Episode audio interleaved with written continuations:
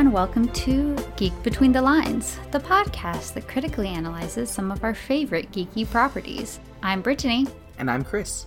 And this week we are continuing with our mini season on the Ballad of Songbirds and Snakes. And this is our sixth episode, which is going to be covering chapters 18 through 20. So, to remind you all what happened in these chapters, Chris is going to give us a recap. It starts with Snow and Tigris worrying about losing their apartment with the new tax coming out. In the games, tributes start to die, and Reaper begins placing and covering their bodies. And Lucky continues the interviews of the mentors and of Dean Highbottom on the new interactivity of the games. Snow finds out that Dr. Gall's snakes will be used as retribution for Gaius Breen's death, and so he uses his handkerchief to help Lucy Gray survive that attack. He goes to the plinths and does not receive any money for helping to save Sejanus' life. Good. Sorry. he writes a, an essay about contract control and chaos. The snakes are set into the arena where they attack and Lucy Gray sings and is protected.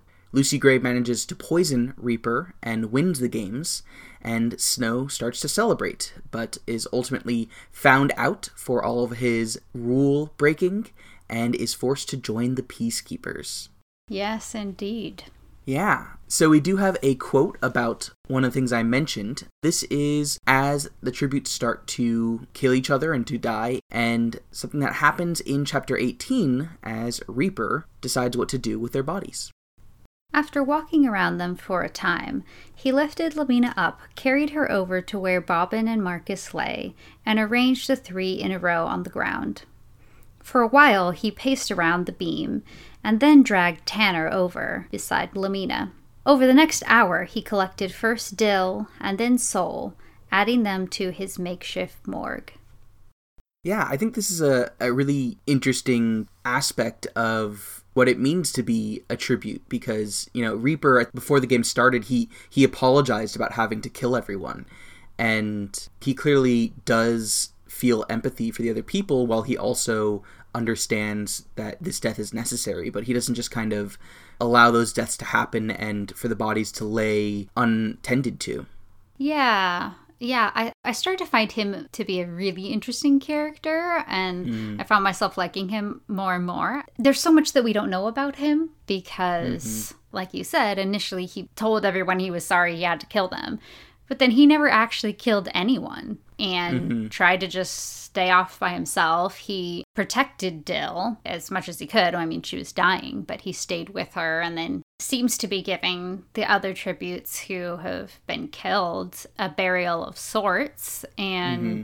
There are a lot of comments that are made about like how strange he is and stuff. You know, and he puts puts the flag on like a cape and I wasn't sure if they were alluding to maybe some potential mental health issues. I'm not really sure. But he is so fixated on this job of, you know, lining up the dead tributes that that's one of the ways that Lucy Gray ends up being able to win. And so, yeah, I wasn't sure if that was just a fixation. I wasn't sure if that was him just wanting to feel useful at the end of all things. Hmm. Yeah, it was just really interesting. And it was, for me, it was this really heartbreaking moment when he finally is dying and got himself over to the line of dead tributes as, as if like his final act was not only to be in solidarity with them, but also almost in sort of like a fellowship of not dying alone. Absolutely. The one thing that was odd for me was Snow calling it a morgue because a mm-hmm. morgue sounds so clinical and this seemed much more like there's there's an honoring here involved. It's mm-hmm. not just about storing bodies, but it's about I think treating them in a humane way that the Capitol refuses to do and gives them some dignity. Like, so the last mm. time their family and friends see them on screen, they're not contorted laying on the ground and there's like animals trying to eat their body. Right. Open wounds, you know. Yeah, yeah. they're given as peaceful a ending as possible for at least the last moments they're ever seen. Yeah, yeah, absolutely. Well, I guess we should probably move into our first impressions. Mm-hmm. So I limited myself to one, which is very difficult. but I wanted to talk about how the whole snake charmer thing with Lucy Gray in the arena initially hit me as kind of like it rubbed me the wrong way a bit because I was like, ah, is this hmm. an exoticized stereotype trope? So I decided to do a little research and found out that the Kalbelia people group in the Rajasthan state of northern India, which is actually one of the areas in northern India where the Romani originated, hmm. actually have a dance that replicates the movements of a serpent. Hmm. And that seems to be what she was kind of doing while she was dancing and singing. And then the serpent started coming to her. Hmm. And according to Wikipedia, citing my sources here, uh, this people group have traditionally lived on the outside of villages and have moved from village to village as snake handlers and traders of snake venom. Hmm. Now they the performing arts are a major source of income for them as well as like working agriculture. Hmm. And when I was looking at this, I noticed like some of their traditional dress is very brightly colored. So, as somebody who's not a part of these groups, I'm currently okay with it, I guess, if and only if the movie casts an actor who's actually has Northern Indian ancestry and obviously keeps their complex character. And probably they need to consult with some people from Rajasthan for making the film. But if all those boxes are ticked, then uh, I'd probably be pleased because this isn't something I even knew anything about. Mm. But I mean, obviously, like me being pleased with this is not the goal. it would be if like South Asians or South Asian Americans would be pleased with it based on this representation.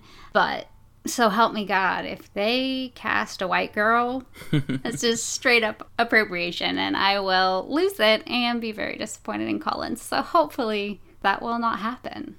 Yeah, yeah. It, I, I don't know much about the kind of history or, or even the geographic range of snake charming and, that, those kinds of practices outside of South Asia. So that's really interesting and definitely something I think that, that hopefully the producers of this film are as motivated to research and do their due diligence as we are when we're just making a podcast about it. Uh, no, hopefully they're way more. Yeah, because, right. again, I consulted Wikipedia. so that was my first impression. What about you? Yeah, very interesting. Yeah, I think for me, the biggest impression I got was from Dean Highbottom's quote about how the interactivity of the games makes it so that they're all in the games now. I thought that quote was was so powerful because from what we've seen and heard so far of the games these these first 10 years, they lack so much of the pedagogy of the later games, which I've talked about in our previous Hunger Games episodes, but pedagogy meaning basically science of learning and teaching. And pedagogy in a social context can mean the way that ideals and philosophies and beliefs are kind of handed down in a society. And the Hunger Games, by the 74th and 75th games, are so much about teaching the people of the Capitol where they stand and teaching the people of the districts where they stand as well. But the capital are engaged so directly there, and, and it is so all encompassing in their culture and their lives, at least as we see it in those books. We don't see that here yet. And I think it's really interesting to have these games be the genesis of that where now they're being used more and more starting with the you know the bedding and the the delivery of food as a way of controlling and managing and instilling ideas and beliefs into the Capitol citizens as well. And so, you know, we've talked in the past about how Snow has been a piece in the games as a mentor, but I think that this interactivity sees how the games are including more and more people and not in a equal way. It is not like they are democratically being part of the planning of the games, really. They are still, even as viewers or consumers or betters or sponsors, pieces in developing what those who are actually at the top of it, what, what they're trying to do. You know, coming into the books, I wasn't necessarily sure how I felt about seeing earlier games, and, and now I think that seeing this as an origin story of, of the way the games interact with a Capitol is really, really fascinating. And that's what I'm really getting out of these chapters in particular. Yeah, definitely. I, I found that really interesting too. And it was reminding me of social control and like how hmm. our social narratives promote the American ideal of having mm-hmm. a home and car and 2.5 kids and like you know, how that leads to massive debt, which obviously the wealthiest sector of society benefits from. Meanwhile, the goods and services that are what American families use and want, and those are almost all always made on the backs of people of color in mm. sweatshops in other countries. Absolutely. Not to mention the myth of the meritocracy. Mm-hmm. Yeah.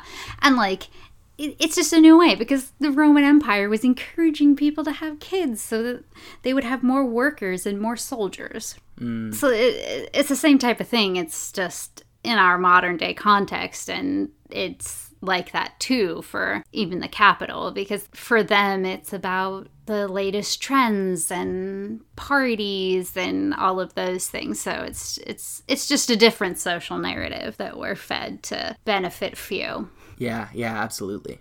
Well, well, that's I guess a good transition into our next segment, which is our touch points, where we see the issues being raised in this book and how they connect to living in our world. So I have three, but one is small. So I'll start with that. It was just a great slash terrible moment when Snow's going to meet Highbottom at the end of this segment and this is after Lucy Gray wins mm-hmm. and he's thinking that maybe he wants to congratulate him or apologize for abusing him and it just reminded me so much of white supremacy and patriarchy mm. so it's like when you aren't given preferential treatment you feel like it's abuse mm. so I just had to make a mention of that. That's so uh, good, yes. and then my second one is that this whole chaos control contract that Snow is thinking about as he's writing his paper. Yeah, it, it's interesting because I actually kind of agree with those things, but in such a different way because those beliefs make me a socialist.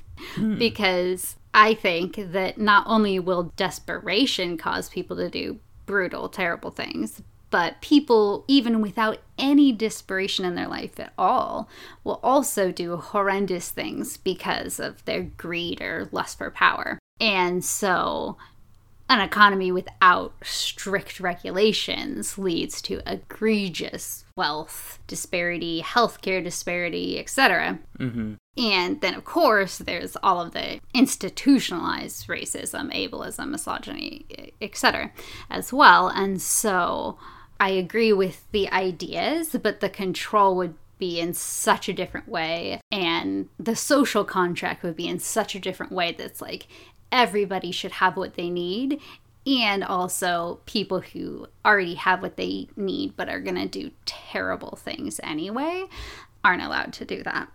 Hmm.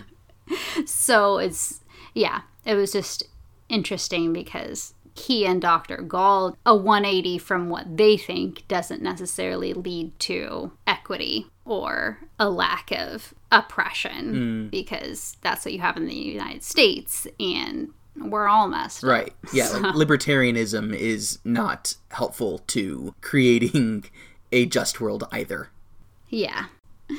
Uh, and then my last one was part of what you mentioned earlier about the flag and when we were talking about Reaper putting it over the bodies of, of the dead tributes. Mm-hmm. It said that Reaper jogged across the arena, climbed up to the flag of Panem. He pulled out his long knife and stabbed through the heavy fabric. Loud objections came from the audience in the hall. This disregard for the sanctity of the national flag shook them. Surely this should not go unchecked. Mm-hmm. That just really reminded me of how offended people sometimes get if I say, like, I'm anti nationalistic or I'm not patriotic or I don't say the Pledge of Allegiance. And people seem to think that it's a personal affront to them. Mm. And I was thinking about it and I'm like, I don't know, maybe in a, a way it sort of is. Like if I'm standing against their value systems and I don't believe the narratives that they believe are true, which are obviously, when you get down to it, in the case of the US at least, uh, patriarchy, white supremacy, and imperialism, you know, even if they're disguised by other things. And so yeah, I just I love how this boy with dark brown skin drives a knife right into the Panem flag. Mm-hmm. And he just and he does it again and again as more Panem kids are killed and or district kids are killed, I should say. And it's just so symbolic of his non-compliance and his lack of reverence for the Panem that exists only because of the subjugation of the districts and the whole country you know only eats because of the subjugation of his district yeah i just i love it and i love how he showcases that all wearing a superhero cape. Yeah, I, I that was absolutely one of the main touch points I got from this chapter as well, because cuz I think that you hit on all all the really salient points, and in addition, we see that yeah, him him putting his knife into a flag creates a, a, a worse effect or a larger effect in the Capitol citizens than tributes putting knives in each other. Hmm. It's something that that this type of patriotism and nationalism can be so overwrought. You know, for example, I remember when I have looked into like debate formats and, and topics and things like that. And one of the big ones that always comes up is flag burning in the United States is a First Amendment rights issue. There's this debate construed around it just because people who adhere to the flag feel that it should be illegal to burn it. So people who probably would be, you know, at least in theory, completely pro the First Amendment in any other situation, but this is where it goes too far. When it's attacking a symbol, not necessarily when it's hate speech or when it's people who are gathering together to commit racial violence and or to uphold white supremacy. Like those, that's just First Amendment rights. But burning the flag, that's a problem. And obviously, it's a, it's a really nuanced conversation, and I don't mean to say that it's not, but I think this just really reminded me of how that symbol can mean more to some people than the lives of those living underneath it. And that's absolutely seen in the reactions by the Capitol citizens. yeah you're totally right it's our flag is more sacred than the lives of these people Yeah. because basically it upholds our own supremacy over them. Yeah. And the mythology that people adhere to. Oh, absolutely, because most people don't want to admit that they come from genocide, tragedies, enslavement, or that even some of their ancestors have done these things, or that they're coming from a country right now that is still oppressing people within the country and also people outside the country. Mm-hmm. Okay, well, I guess we should move on to our Back to the Future segment. Yeah, this is a segment where we look at the Ballad of Songbird and Snakes through the prism of the original Hunger Games books. Why don't you go first? Okay, yeah. So after Lucy Gray essentially hypnotized the snakes in the arena, Lucky Flickerman then tells Dr. Gall to take a bow. Mm-hmm. And I was just automatically thinking that she is not going to like it that a girl from District 12 basically nullified her mutts. Mm-hmm. Yeah, it just reminded me how much the Capitol hates looking like a fool. For example, they hated how Haymitch used a force field as a weapon. Yeah. They hated how Katniss forced Seneca Crane to choose between either having no victor or going back on their rule. Mm-hmm. So then I feel like it's just adding insult to injury for her because Lucy Gray almost completely commandeered the retribution that was supposed to be being exacted on the tributes for Gaius Breen uh, having died from the arena bombing. And so it, it was definitely just giving a very ominous feel mm. to, yeah, nothing good lies in wait for Lucy Gray when she gets out. I mean, obviously, things were going to be ridiculously hard anyway because of the trauma. But if you're on Dr. Gall's bad side, there's just no no way out. mm. So, um, yeah, that's not looking bright and sunshiny. So we'll see what happens in the next segment. Yeah, and I wonder if, if this is where that idea of tributes still being used by the Capitol afterwards starts, where Lucy Gray can't just go back to her life after this, right? Not after doing that to the Capitol. Well, and they like her. Yeah. The Capitol likes Lucy mm. Gray.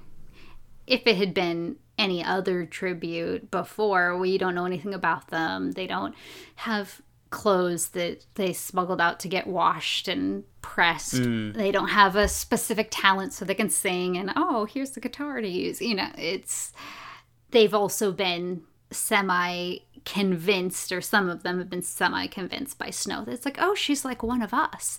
So, you can't necessarily just kill her. Mm. So, yeah, maybe we can use her in some other way. Yeah. So, that's just lovely. The second one that I had is that during an interview with Lucky Flickerman, Dean Highbottom said that the landscape of the arena changed because of the bombing. Mm. And so that's obviously, I think, what leads to the games adopting a much more intriguing feel for viewers. Also, that allowed for tributes to win that weren't just from the career districts, mm. right? Because Otherwise, it's only going to be the biggest, the best fed, all of those types of things. So it did really transform the games. Yeah. And so they start building these massive arenas, which I can only imagine is ridiculously costly and time consuming. So I was just like thinking about what they do with the old arenas after and i could totally just see them the Capitol like turning them into amusement parks or something and don't they mention that they actually do that? Do they? Maybe that just is so what they would do that it sounds i don't correct, know if they but i think that they mentioned so, they do that. i've missed that before because i can just totally see them you know, going on an excursion. To, it's like, oh, it's the 74th Hunger Games arena. Like, look, that's where Peeta and Katniss almost took the Nightlock berries. Yes, like, exactly. Let's take a selfie here. You know, like that's exactly what would happen. Um, so, yeah, it was just very much this is an evolving arena, which has such a huge part to play in how the games play out. Yeah, yeah. The changes of this game, both intentional and not intentional, I think are so important to what later games will come. And, and even if we don't see those conversations happening, now that we've seen a few of them happen with betting and things like that being discussed, it's so much easier to imagine how those kinds of incremental changes might occur. Absolutely, yeah. But what about you? What are what are your Back to the Future thoughts? Well, the other thing that we had a first of in these games, or at least so it seems, are the first mutts being used in the games. Mm-hmm. And by the time of the 74th Hunger Games, the mutts are so established that it just seems like more of the kind of environment that the environment is one that is dangerous and that that is going to help increase entertainment value by shepherding tributes into areas and situations that will be more entertaining to watch. Mm-hmm. But here, I think that there's a much more kind of pronounced idea of where they literally say this is a lesson to the districts so yeah i think it's very interesting to, to see that here but then also to think about how those who are betting on this might have reacted to that because certainly they probably want to see retribution or what have you but they also may feel cheated because they put money on just the situation as they knew it not on the kind of randomness that the mutts brought. Are they going to be so enamored with the added entertainment value that it will overcome any issues they have with money they put forward on on their their bets. Yeah, and and who is betting on this? Obviously rich people, but are there any other people in the Capitol who could be a family more like the Snows and they were hoping that this could allow them to be able to pay their property taxes. Not that that makes it okay in any way, but right. Yeah. Well, and yeah, and you know, thinking about our society, with the lottery at least, it's much more likely for people of lower incomes to participate in the lottery than those in higher incomes. So, mm-hmm. yeah, I, I, I wonder how that would affect things societally. For sure. Yeah. Well, since we have gotten to the end of another part of the book, part two, The Prize, why don't we revisit some of the characters that we've been reading about and kind of seeing the, the arcs of their growth and their narrative so far? We should probably start with Coriolanus Snow. Yeah, so it's been interesting because when he put that handkerchief in the Mutt snake tank. It seemed like he was he was motivated by compassion for Lucy Gray because he was imagining her dying because of these and like her body convulsing on the ground and the same thing happening to her that happened to Clemensia.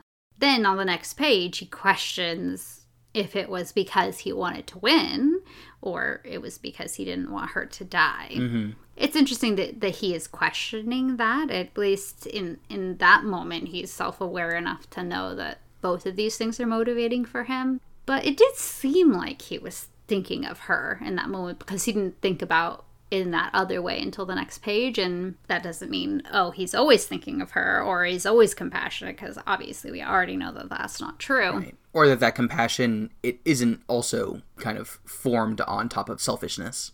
Well, and we do already know that it's only towards certain people that he particularly likes. Mm-hmm but also I thought it was very telling that at the end of the games, he's thinking he'd won glory and a future and maybe love too. And I was just like, those are exactly his priorities in order mm-hmm. glory, living, then love. Mm-hmm. Love would be last. So, yeah, he uh, he's he's definitely complex and I think he does have a really interesting moment when he's realizing, like, oh, am I cheating just because I want to win? And, you know, what else might I be capable of? What has to stop now? If he didn't have his honor, he had nothing. No more deception, no more shady strategies, no more rationalization. And obviously, that does not stick. Mm-hmm. Then he wants to go try to manipulate the plinths for money. So I don't know if he's only thinking that this applies to people he sees as his equal or mm. yeah, it's it's interesting to see that he had that motivation at some point in time and then obviously he goes on to poison his way to keep power forever. And who knows, might even gain power. Yeah, that that whole sequence I think is one of the most compelling dives into his character because we see him really conversing with himself in a way that we don't see a lot of. Because mm-hmm. he, he he seems so self-assured and so ardent in the way that he sees himself and his place in the world. But i think this shows that he really doesn't know himself very well. He is arrogant in the way that he perceives himself because he says no more rationalizations and no more dishonesty but his whole life is built on dishonesty.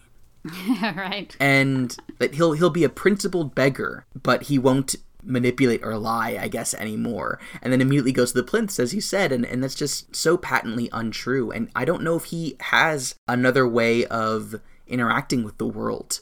And I don't now know if he has another way of interacting with himself other than that to convince himself of certain things and take so much stock in his own competence, which he clearly has, but to not understand how he's affected by his emotions or his desires to fit in with society, where he can't just say that he's going to stick by his principles now, because I don't know if he understands really what those principles are. And I certainly don't think that he's prepared to give up all the status that comes with the manipulation and the lies that he's built his his life upon. I mean, he he definitely isn't, and if he were to be more honest and humble, maybe he wouldn't have had to worry as much about winning that prize. I mean, obviously, you should try to get Lucy Gray out of the arena, but if he went to the plinths and just honestly said, This is our situation, we're going to get kicked out, mm-hmm. is there anything you could do? But he would never do that, mm-hmm. you know? He he could never ask these district people for something. And he can't even ask his Capitol so called friends. You know, some of the families aren't as financially precarious. Mm-hmm. He has other options, but his pride and his image is more important than these other things that he cares some amount about because he wouldn't be having those thoughts if he didn't care about it at all. Mm. But not enough for it to ever win out. Yeah, yeah, absolutely. I also I had a something that I, I think shows a nice juxtaposition between um, Coriolanus and Sejanus, and then we can move into Sejanus. I was just thinking about when Coriolanus is interviewed after Lucy Gray wins, and he says that the experience was both exhilarating and humbling. And when I read that, I just like could not help but think what Sejanus would have said if Marcus had won and he was the one being interviewed. That would have been just 180 from the interview that Snow gave. And you see Snow struggling with sometimes thinking some of these things are unjust or even seeing like Lucy Gray's not even going to make it to the arena because they're not even feeding her or seeing Marcus strung up and saying how could they do this to a boy like his only crime was trying to run away from the arena. Mm. So he he's not even 100% okay with everything and, and he's not okay with how he killed Bobbin either. Mm-hmm. Yet when interviewed this is what he decides to say and the statements he decided to say about Gaius Breen. You see him making these choices, whereas things don't sit well with Sejanus, and even if it's going to put him at extreme risk and kill him or lead to his torture or whatever the Capitol might do to him, it doesn't matter because hmm. speaking out is more important. And so, yeah, it was just, I mean, obviously, I wanted Lucy Gray to get out of there, but ugh, I want to hear Sejanus's interview so much. Yeah, Sejanus's continued prioritizing of what he thinks is right is so powerful. Yeah. And so necessary in a book like this. And one thing that this part and these chapters this week actually really helped to spell out for me also was how he clearly got a lot of this from his mom. Because mm. she mentions how she likes to bake custards for the Avoxes because it's their favorite since they don't have tongues. Mm-hmm. Yeah. That is just such a powerful and compassionate statement considering the life that they live in the Capitol. And I think that her compassionate ways clearly rubbed off on him. The other thing I, I was really impressed by with her was when Snow comes over and she's like, "Oh, I can serve you some tea in the kitchen. Oh, unless you want it out here, the way that I was served it in your home." mm-hmm. where she clearly doesn't know and she's judged by Snow at, for not knowing. But in either way, she's trying to be hospitable and she's trying to learn. She's trying to know when she doesn't know something and she's open to that. And that's such a brave and powerful thing to do that Snow looks down on. Well, and she was making food for Sejanus to take to the tributes. Yeah, yeah. And when Dr. Gaul was making Snow go into the arena to get him, she was like, oh no, like he shouldn't go. Like I should go mm. because let's not put another person at risk. So, principles, they, they both have them. Yeah, yeah. Obviously, Sejanus more so. I mean, at least in a more outspoken way. Yeah, I can't imagine him even living in a home with Avoxes if it was his choice. I know. Ugh, we'll see what happens, but it was interesting to see that he seems to be going into more of a depression and mm. having to hmm. take tranquilizers to be able to sleep yeah, I'm interested to see how all of these things are going to affect him in this next part. Yeah, I hope that he, he continues to play an important role. He better. well, we should probably also talk about Lucy Gray. Um, of course we should. And I think that for me, one of the big changes that we see in this part from her is her desire to be taken seriously, but also her at least seeming romantic relationship with Snow. Mm-hmm. Which we've talked about in the past is yeah that that is headache inducing because it's a character who I respect who at least seemingly is having romantic feelings for a character who I do not respect. and so much of it I, I'm thinking if her feelings are genuine, how much would she continue to have those if, if she could hear his thoughts the way that we can? Or even if she goes back and sees the interviews that he had, where he talks about her as almost district, as sharing the values of the Capitol more than the district, and all these ways that are so dehumanizing to everything that she has experienced in her life, mm-hmm. but is trying to elevate her specifically. And I think it, it shows how much he idealizes her, both in the games and I think in his head. And I can't imagine that she would take that well. But then on the other hand, I'm worried that seeing as how he is now essentially going into the peacekeepers as punishment for the ways that he helped her, I worry that she will see that as him ultimately sacrificing for her or being punished for helping her. And though there's an element of truth to that, it's also very nuanced by the fact that he was always doing what he wanted and what would best help him. But also, I don't know. It, it's hard because sometimes when you've been treated so badly by everyone, not only individual people, but also society, it can be hard to think you have any better options mm. or not take the marginal kindnesses somebody gives you rather than holding them to the standard they should be held to. That's so true. So, I don't know.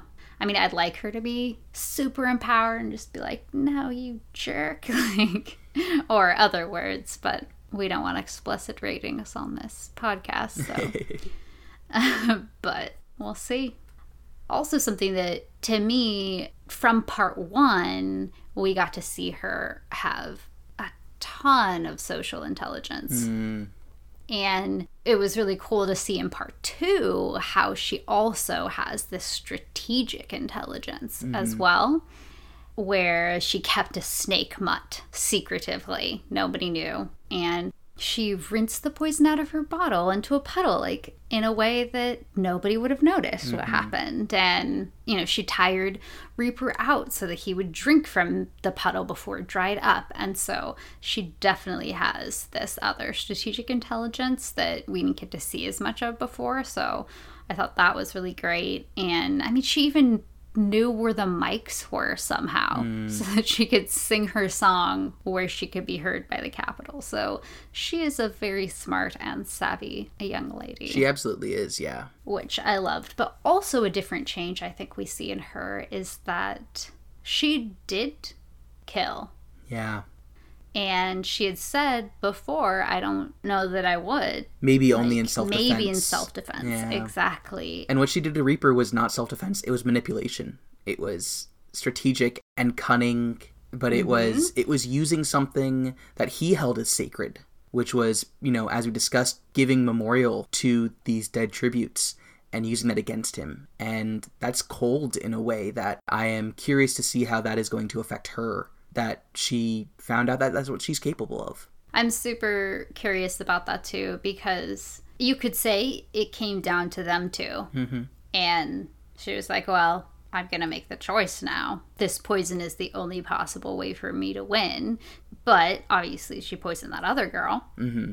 And so I don't know if part of it was just once she was in the games, then she came face to face with dying and also came face to face with the closeness of not dying, that mm. like this is actually possible, that she changed her mind, or the fact that there's something easier about poison because it's distant mm. and you don't have to stab the sword into someone or hit someone's head in with a plank of wood it can feel more passive, even though it still is killing someone. Hmm.